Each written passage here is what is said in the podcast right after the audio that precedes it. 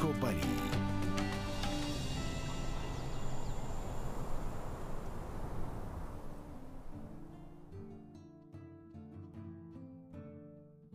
Венеція ніколи не була класичною імперією. Їй не потрібні були фортеці, території, величезні армії, контроль над візантійськими портами, власні колонії у державах хрестоносців і квартали в арабських містах надовго зробили Венецію торговельним посередником між Заходом та Сходом. А дож відомого роду Енріко Дандолло помер у Константинополі за рік після четвертого хрестового походу і похований у храмі Святої Софії. Його гробницю й досі можна побачити на другому поверсі. Зараз вона порожня, бо коли Константинополь став Стамбулом, султан наказав викинути рештки дожа собакам. Так закінчувалась попередня історія про розквіт і падіння Венеційської республіки. Якщо про купецький рід Дандоло ви чуєте вперше, прослухайте попередні епізоди прямо зараз і дізнайтеся, як нікому невідомі втікачі перетворились на найзаможнішу родину найзаможнішого міста тогочасної Європи. Сьогодні ж заключна серія венеційської історії і цього сезону.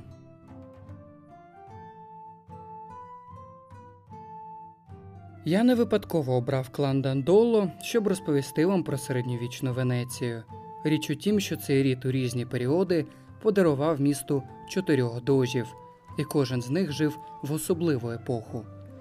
Ви пам'ятаєте про Енріко, мабуть, найвідомішого правителя республіки, того, який зміг невигідні хрестові походи обернути на свою користь, захопити Константинополь і створити усі умови, аби місто у лагуні стало головною силою Середземномор'я.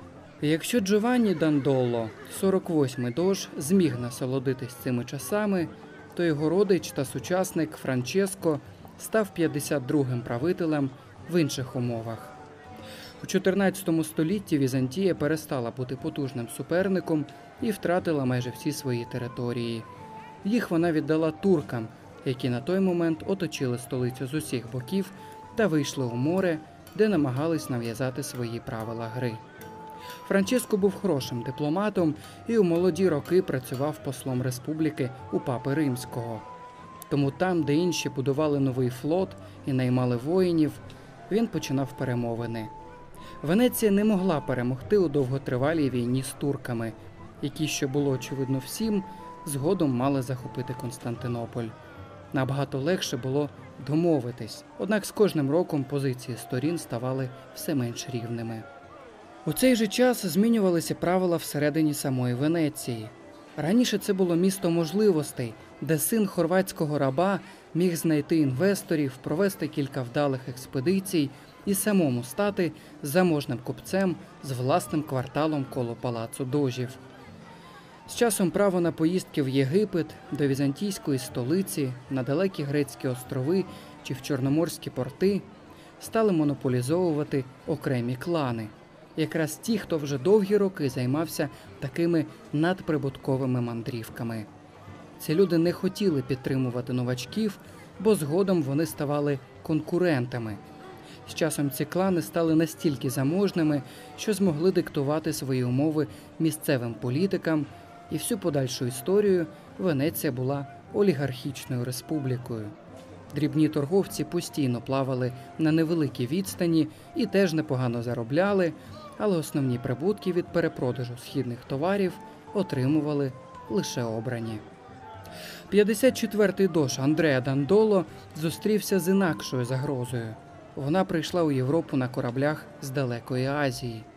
З кримських портів поширилась на Константинополі візантійські міста, а звідти на Венецію і всю Європу аж до Ісландії. Чорна смерть вбила близько 200 мільйонів людей по всій планеті. Однак саме у Венеції, завдяки Андреа, смертність була чи не найнижчою. Цілі квартали перекривали, а купців, які хотіли зайти в лагуну, змушували пройти Трентіно або пізніше Карантіно. 30 або 40 днів провести на кораблі біля берега, не висаджуючись в порту. Окремих людей вивозили на острів Лазаретто, де побудували лікарню і житло. Так у багатьох мовах назва острова стала синонімом лікарні. Але оскільки люди тоді лише здогадувались про зв'язок бубонної чуми з щурами і антисанітарією, а так звані хвороби в повітрі називали міазмами, чорна смерть ще неодноразово поверталась в лагуну.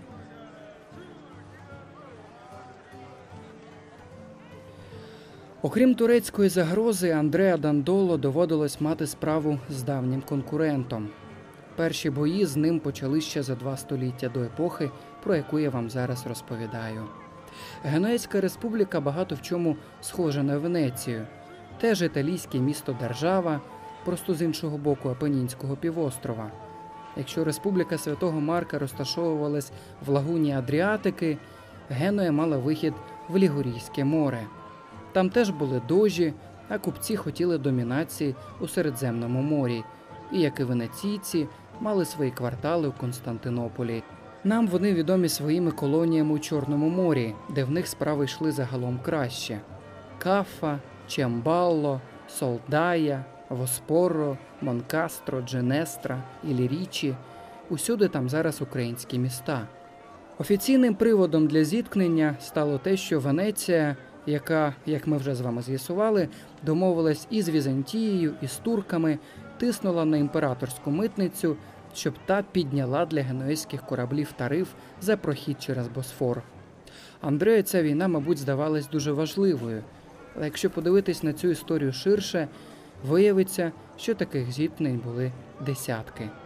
Лише наприкінці століття Генуя після довгих війн і розгромленого флоту впала і більше ніколи не була загрозою. 54-й і останній дощ з роду Дандоло цього, на жаль, не застав, бо після програшу у війні з Угорщиною покінчив життя самогубством, розбивши голову об щоголу власного корабля. У наступному столітті з Венецією сталося одразу три великих катастрофи, які назавжди поховали її як потужну морську республіку. У 1453-му турки взяли в облогу Константинополь. Його, до речі, захищали і венеційці. Тижнями завойовники обстрілювали місто з гармат і, врешті-решт, пробили діру в стінах неприступної фортеці. Східна Римська імперія перестала існувати. І якби султан Мехмед II зупинився на цьому, Венеції не було б чого боятись, бо відносно невелике мито влаштовувало республіку. Але Османська імперія претендувала на повну домінацію. Згодом вона зробила Чорне море своїм, так само як і Балкани, Месопотамію, Єгипет і майже всю північну Африку. Тепер турки контролювали і великий шовковий шлях з Китаю, і потоки з Індії, Індонезії та Східної Африки, чиї товари, пройшовши Ормузьку протоку, раніше потрапляли до Олександрії та Каїра, а звідти на кораблі Венеції. У цьому є певна іронія, адже це Венеція четвертим хрестовим походом допомогла Візантії впасти і прискорила османське просування. Зі зменшенням прибутків паралельно відбувалась і інша, спочатку менш помітна історія. На Іберійському півострові португальський принц Енріке Мореплавець дуже хотів дізнатись, де закінчується Африка. Бо якщо її обігнути, можна вийти до Індійського океану, а звідти до Азії, в обхід османських та венеційських посередників. Такий собі Діогу Кан у двох плаваннях дослідив гирло річки Конго, перетнув екватор і досягнув берегів сучасних Анголи та Намібії. А інший мореплавець Бартоломео Діаш обігнув Африку з півдня і знайшов мис доброї надії, увійшовши в води океану. Океану, який раніше ніхто не контролював. Окремий світ китайських мегаполісів, малабарських портів, індонезійських вождів, арабських купців і східноафриканських султанів століттями існував у повній гармонії. Усе 16 століття Португалія буде воювати з цим світом і, зрештою, його переможе, змусивши майже всіх платити податки. А в Європу китайські шовки, порцеляна, африканська слонова кістка, золото, раби, рідкісна деревина, малакські та індійські спеції потраплятимуть не через Венецію, а через Лісабон. Але це ще не все. Якось морський суд міста Венеція застерігав від пірата Коломбо. Генуецький мореплавець деякий час і справді грабував купців Середземного моря. Вже тоді він захоплювався картами і прагнув поплисти на захід, аби знайти інший шлях до Індії. У Венеції, Генуї та Португалії йому відмовили. От монархи молодої Іспанії погодились профінансувати такі експедиції. Зрештою, Колумб помер у злиднях, адже спочатку європейці не зрозуміли, що відкрили. Однак у 16 столітті конкістадори знищили держави інків, ацтеків та майя, знайшли багато срібла та золота, а ще ідеальні умови для плантацій, і світ виглядав тепер зовсім інакше. Схід вже не був настільки значимим. І поки Іспанія, Португалія, Голландія та Франція воювали між собою у різних кінцях світу, збідніла Венеція не могла дозволити собі взяти участь у цій грі. Нікому вже не потрібно було її посередництво.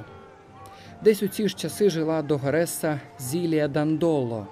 Її рід став значно біднішим, і палац, збудований нащадками Енріко у візантійсько-венеційському стилі з константинопольським мармуром, арками і коринфськими колонами на Гранд-каналі, довелось продати сім'ї Контаріні. Зараз він у власності міста.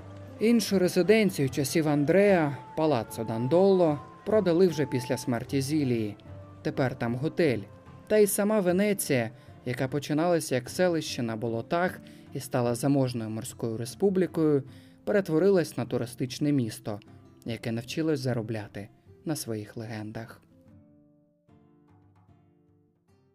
Це була остання серія подкасту Історія на ніч у цьому сезоні. Я запустив цей подкаст наприкінці березня 2020-го, коли світ вчергове почав сильно змінюватись. Нас, як і вікінгів, арабських купців та венеційських дожів, лякають зміни. Але для тих, хто читатиме про нас за 500 років, все це буде звичайною казкою. Сподіваюсь, що вам було не нудно, а якщо було нудно, то принаймні це допомогло вам заснути. І коли я читав ці історії, у вашому світі, хоча б на кілька хвилин, з'явився спокій.